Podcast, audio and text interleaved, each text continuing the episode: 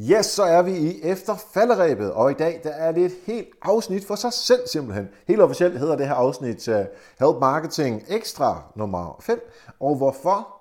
Jamen det er fordi jeg sidder her ved siden af min super kollega i Bolius, der hedder Alexander Ravnsholdt. Velkommen til dig, Alexander. Og hvad er det, du laver i Bolius? Hos Bolius, der arbejder jeg som webmaster og webgrafiker, mm-hmm. er min titel.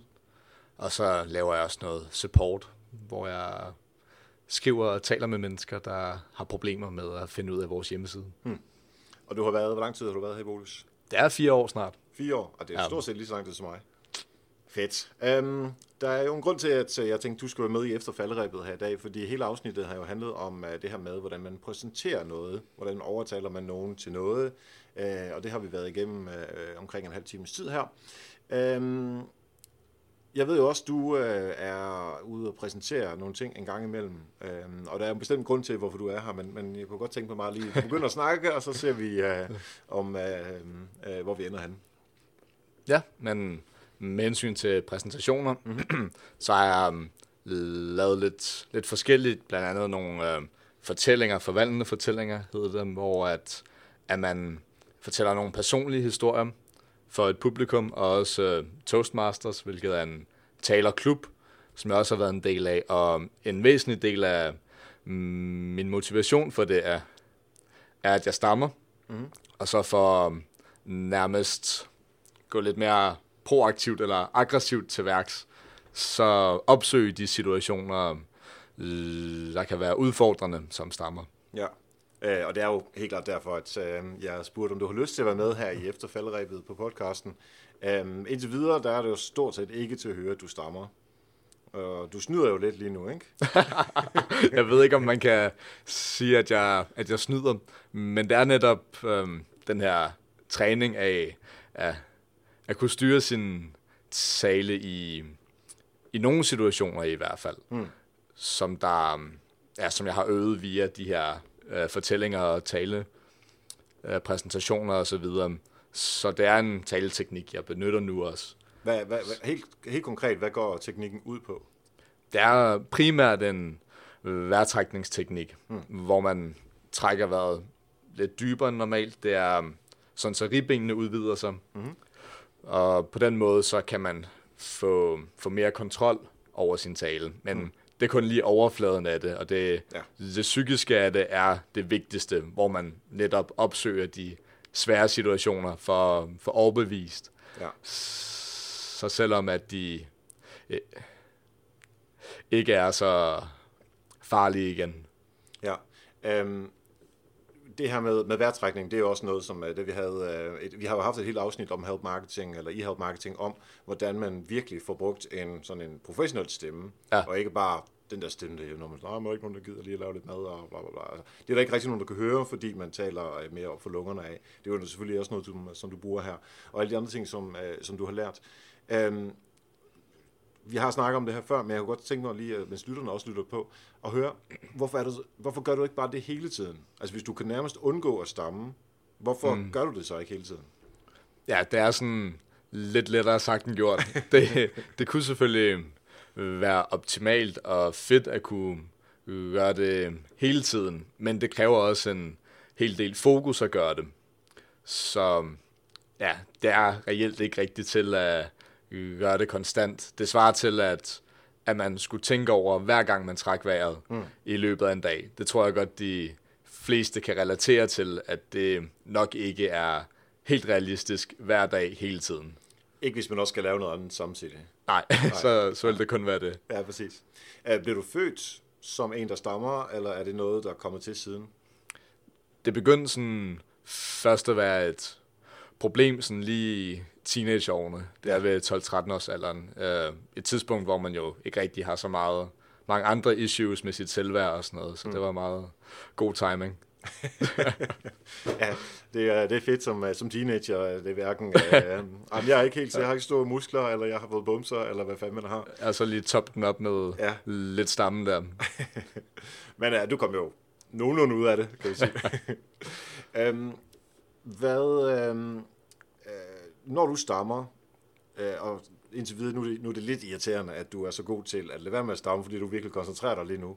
Øh, men når du og jeg, vi taler sammen øh, over en øl, eller bare øh, et eller andet arbejde, som vi skal lave, hvor du ikke lige koncentrerer dig så meget, så kan du sagtens sådan, øh, blive fanget i, at du ikke kan komme ud af en eller anden sætning, som så tager det 20 sekunder, eller noget af den stil.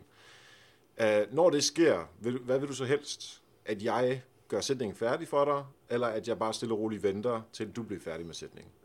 Jeg vil helt klart foretrække at få lov til at sige den selv.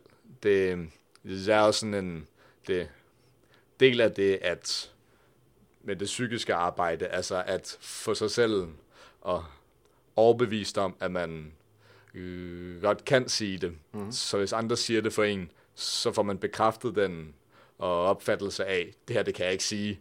Mm. Og så bliver det i hvert fald ikke bedre. Nej. Så det er også, øh, der er ofte, at folk de siger ordene for en, hvis de godt kan regne ud, hvad man har tænkt sig at sige.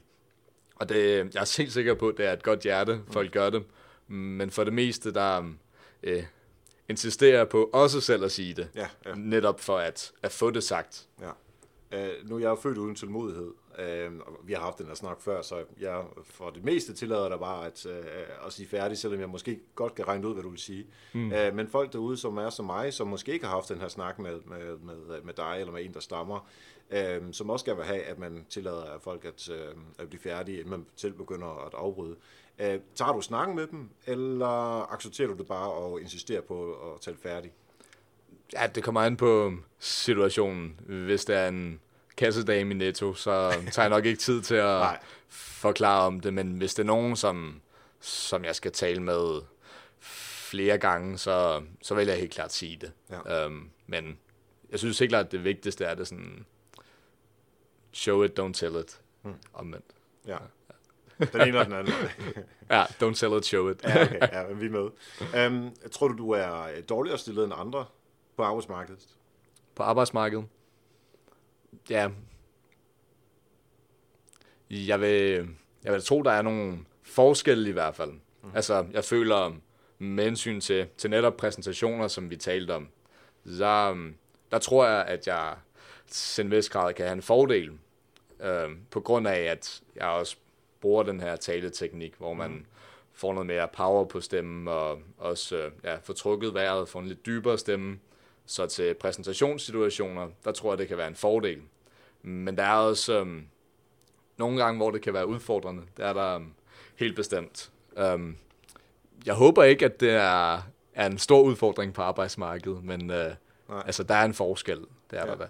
Nej, jeg tænker bare, hvis, hvis man har en... Øh, altså hvis man kommer ind til en jobsamtale et eller andet sted, og ja, de vil jo gerne have fat i nogen, som bare, altså de kan det hele, og de kan præsentere, og de kan lave deres uh, faglige arbejde, og det fungerer godt, og det gør du hele vejen igennem, men du kan måske have lidt udfordringer med at, uh, at få sagt de ting, som du gerne vil. Mm. Især hvis det er en, en lidt stresset situation, som en jobsamtale kan være. Uh, det kunne jeg godt forestille mig, at der er nogen, som måske ikke har det overskud, som det kræver at, uh, at have en kollega, som, uh, som stammer. Ja, så du tænker selve i jobsamtale, det er at få et job. Ja, eller senere hen at få, øh, blive forfremmet til et eller andet nyt. Mm. Ja.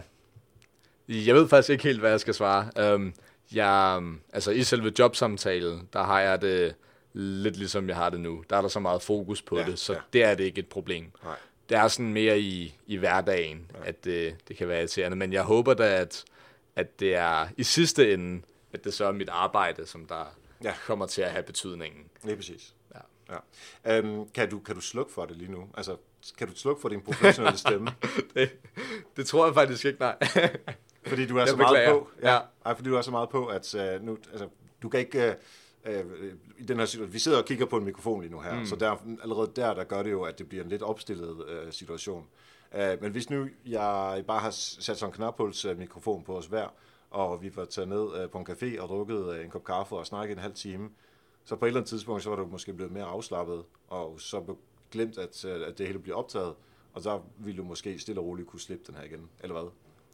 Det vil sagtens kunne være, altså, at jeg så vil ja, bruge mindre af den her teknik. Ja. Øhm, men ja, det, det er lidt svært at stamme ukontrolleret på kommando. det kan, kan, kan jeg ikke rigtig. Det vil Det også, i være hvert meget, fald... det vil også være meget meta. Altså at stamme, og så bruge den professionelle stemme, for så at lade som om man stammer. Ja, ja altså så vil det blive, blive mere skuespil. Ja. Øhm, ja.